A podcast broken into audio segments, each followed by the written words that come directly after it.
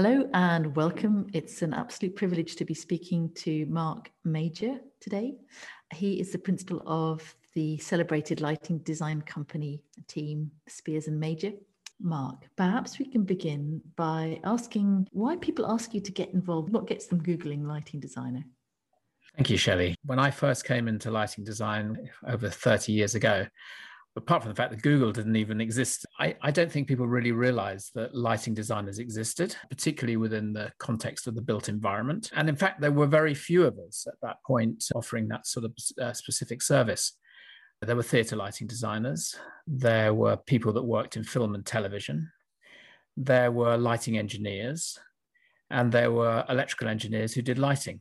And of course, there were manufacturers who provided you with a free lighting design service.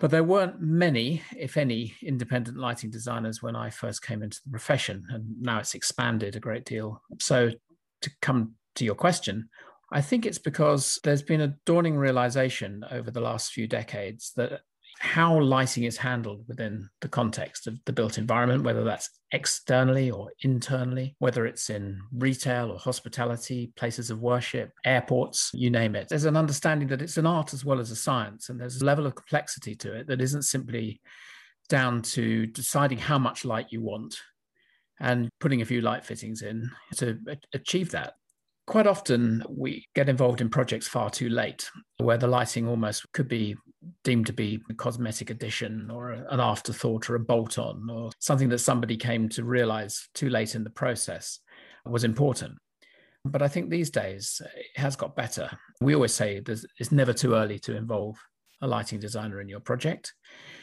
I'm not excluding the daytime, but just to take artificial lighting and its primary use. A lot of people tend to think about their projects by day mentally. They don't realize that actually their, their projects, whether it's inside or outside, have a life after dark. And actually, living where we do in the UK, in the winter months, life after dark can be almost longer for some people than it can be during the day. Quite a lot of people leave for work in the morning in the dark and they get home in the dark. And our kids at school work in the dark in the late afternoon. Lighting design is it's a very broad term don't think of us so much as being lighting designers, but think about us as, as designers who create experiences for people after dark, for which lighting is the tool that we use. Years ago, we used to spend a lot of time persuading people of the value of what we do, particularly end user clients who might be introduced to us and say, well, Why do I need a lighting designer? I've never had one before. You're yet another place at the table, another mouth to feed on my project, which seems to be already bursting with consultants and designers. I find that less so these days in the sense that we tend to find a lot of clients that approach us already know or have been persuaded of the fact that they need a lighting designer. And it's, it's, it's proved to be a double edged sword because in those early days where we were trying to get on board a project or persuade someone to use us, we worked very hard to sell the benefits that light could bring to a project before getting anywhere near being appointed. If you, if you achieve that, then the client got excited. Then they say, well, actually, I can see this now. Whereas we're finding more and more these days that where clients make the assumption about why they need a lighting designer, it can be an assumption uh, based on a series of assumptions as to what a lighting designer does. And it's so multifaceted in so many ways. I mentioned earlier, it's an art as well as a science, it's creative as well as technical.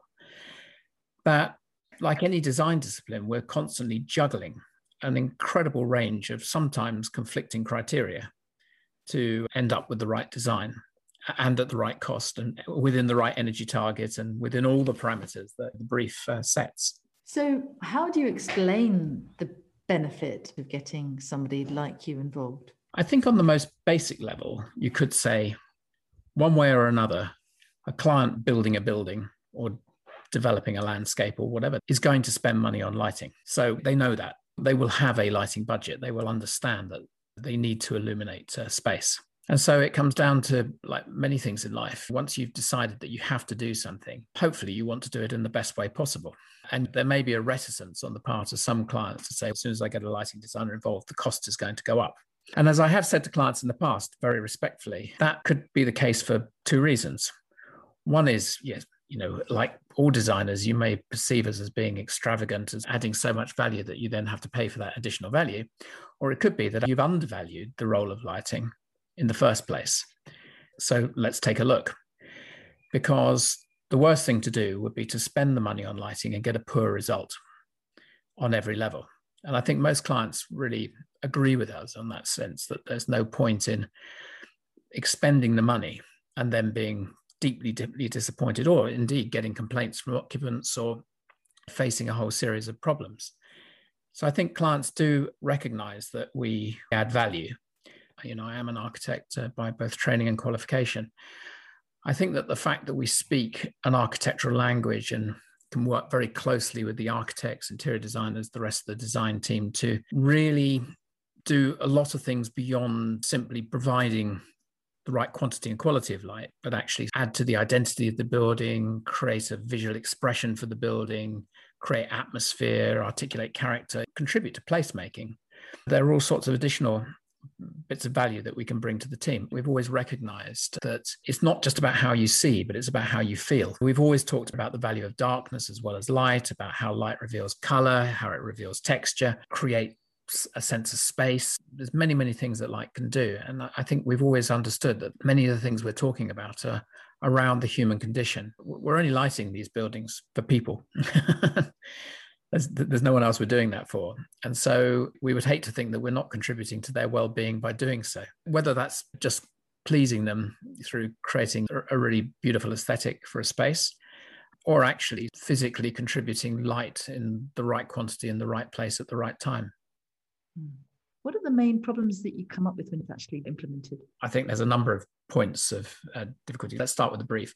Firstly, establishing things like budget and energy targets and really pragmatic things that we have to work around are very, very important at the, at the outset of a project. We take it as read that the client thinks that we can do a good job, make the space feel special, provide enough light for people to see by. But of course, there are technical standards and cost issues and energy targets that we have to meet. So, setting the brief is really important, and clients often want a helping hand with that. They may have an idea of what they want from the lighting, but we help to clarify that. The next really tricky thing is visually communicating your ideas. Light is very, very difficult to draw or to represent. We can't make a card model of a lighting scheme. Well, we can make a card model and we can illuminate it, but you can't easily represent light. And whilst obviously the development in CGI and all sorts of computer technologies has helped. Curiously, we find that providing an approximation to the lighting scheme through a combination of sketches, words, visuals, images, rather than trying to show a photograph of what we think the completed lighting scheme will be, is much more helpful to clients because it never looks like that sort of CGI rendering and never will do because it's almost impossible for somebody to convey it accurately. So communicating the scheme is an important point because what you're trying to do is to put in your client's head and in their mind's eye what's in your mind's eye and in your head. It's a bit like saying the color red. Do you see the same red as I see when I say the color red? And the answer is no, we have no way of knowing. We just approximate towards red. Uh, and then we get color swatches out and say, ah, no, I, I meant that kind of red. Uh, and I think it's the same with lights and the effects of light. That's why we use images a lot to support our work because if we want to say something glistens, for instance, if we show a picture of something glistening, then everybody understands what we mean by glisten. To, to use just one of the many words that we might use to describe an effect. So communication is difficult. And finally, once you've convinced everybody of the merit of your ideas and you've communicated those clearly and converted them into a package of technical information with all that brings needing to know technically how to specify, what to specify, how to detail materials. We say this quite frequently to both clients and their architects.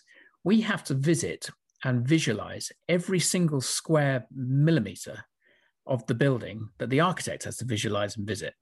We have to understand all of the materials. We have to understand all of the details. We have to understand the heights of all the spaces. We have to understand the widths of all the spaces, where the doors are, where the windows are. We need to understand fully the full three dimensional realm that we're dealing with in order to be able to do our job properly and professionally. But having completed a technical package, I think the most tricky thing is getting that delivered on site within the constraints and requirements of a busy construction industry. You know, I, I, I, often envy people that I know that are crafts people, where they don't just visualize a table or a chair, but they actually physically make it themselves. So they're in total control of the process from cradle to grave Whereas what you're doing is providing a set of instructions for somebody else to deliver your vision. And that's really tough in an industry where lighting has traditionally not been high in the food chain. So it tends to get forgotten, left to the last minute, undervalued. And it's only when people see the end result, including the construction teams, and go, oh, all right, okay, that, yeah, that looks pretty good. Now I understand why we were doing all of that, that you suddenly feel that you've scored a positive victory. so if you specify a particular kind of light, do those get cut out in the process? Well, we always specify something that exists in the marketplace, but it is the way of the construction industry for people to seek what they consider to be better value. This always gets confused with lower cost. But nonetheless, we understand and respect the fact that contractors have their own suppliers that they want to deal with, that they might be persuaded that this downlight here is the same as the downlight that we've specified in our technical information.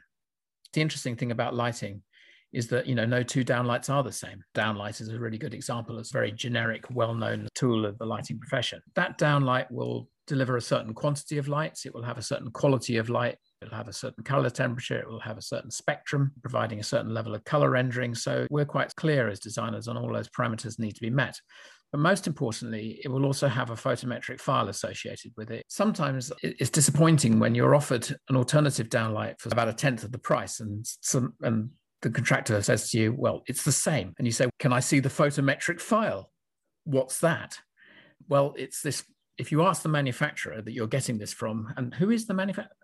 Never heard of them, but nonetheless, it doesn't mean to say they're not a good manufacturer. Could you ask them for a photometric file?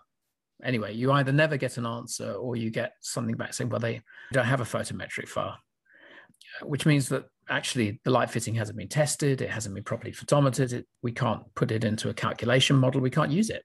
So substitutions for fixtures is a very difficult area. Having said that, you can get fittings that are similar enough. Again, I come back to downlights where a 30 degree downlight by one German manufacturer may be very similar to a 30 degree downlight by uh, an Italian manufacturer and the Italian manufacturer's product may be cheaper, or indeed they may be willing to cut the contractor a better deal, and in which case, of course, you're open to considering the options. So it sounds as though your work goes well beyond visualizing and imagining the scheme. You need to shepherd it all the way through. Yeah, absolutely. I, I often say, particularly to some of the young designers that join us and come and work with us, you know, the real high point of our job is when we finally get to see the lights switched on. And if we have to focus them, point them in the right direction, or set the lighting scenes or whatever we're doing at the end of the job, directing the finish of the job, particularly when you're dealing with a fixture that's focusable and you're trying to get just the right level of light and you're trying to get it just perfectly lighting the material or the object or whatever it is you're trying to light. And you point out to everybody that's working as part of the team that if you just move that fitting by one degree or less than one degree, that that will make all the difference in the world. And then somebody doubts you and you do the one degree and they go, wow, that's amazing. And I, I often say to students, if you want to test that theory, just take a torch and stick it above your head and below your head and move it by a few millimeters and see how it changes your expression. If you shine the torch sideways at your face or you put it under your chin, but even moving it by two or three millimeters under your chin completely changes your expression. And that's exactly what you do to the architecture with one or two millimeters of movement in a light fitting. So, yes, we have to shepherd it through because the tolerances in what we do, if you're really, really getting down to the nitty gritty, are very fine indeed. Very fine. So, it sounds as though using a lighting designer and involving them both from early on and right through to the end really pays off because you're able to support the client to really achieve their objectives both technically but also creatively. Yes, absolutely. There's nothing more disappointing than spending a lot of money on a beautiful building by day, only for it to appear miserable after dark.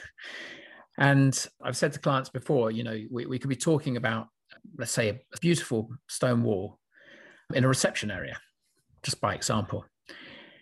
And goodness knows how much per square meter the stone is costing. And you've decided to gently wall wash that wall to bring out the qualities of the stone. And we might ask for a sample of stone, take it to our workshop, test it, see what light the stone looks best in, both in terms of its color and its spectrum and all the properties of light. I love cost consultants, but often the cost consultant will say, well, we've got to make some savings. How about not lighting that wall? Well, yeah, of course, we could not light it. That's very true. But the point is, why spend all of that money on that stone if you aren't going to see it or appreciate the qualities of it if it's going to remain uh, under or unlit. You might as well just be buying plasterboard and then you could make yourself an even bigger saving. so it, sounds a bit flippant and I'm not meaning to be, but it, it's just the fact that we're trying to get the best out of every project and the best out of every space that we illuminate. I'm always arguing for light and lighting to just be given the higher priority I think it deserves, which I'm bound to say because I'm a lighting designer, but you have to fight our corner. And when you see the difference, you can really see why you would. Thank you very much indeed, Mark. That was really, really fascinating and, and really valuable conversation from such an eminent expert. Thank you, Shelley.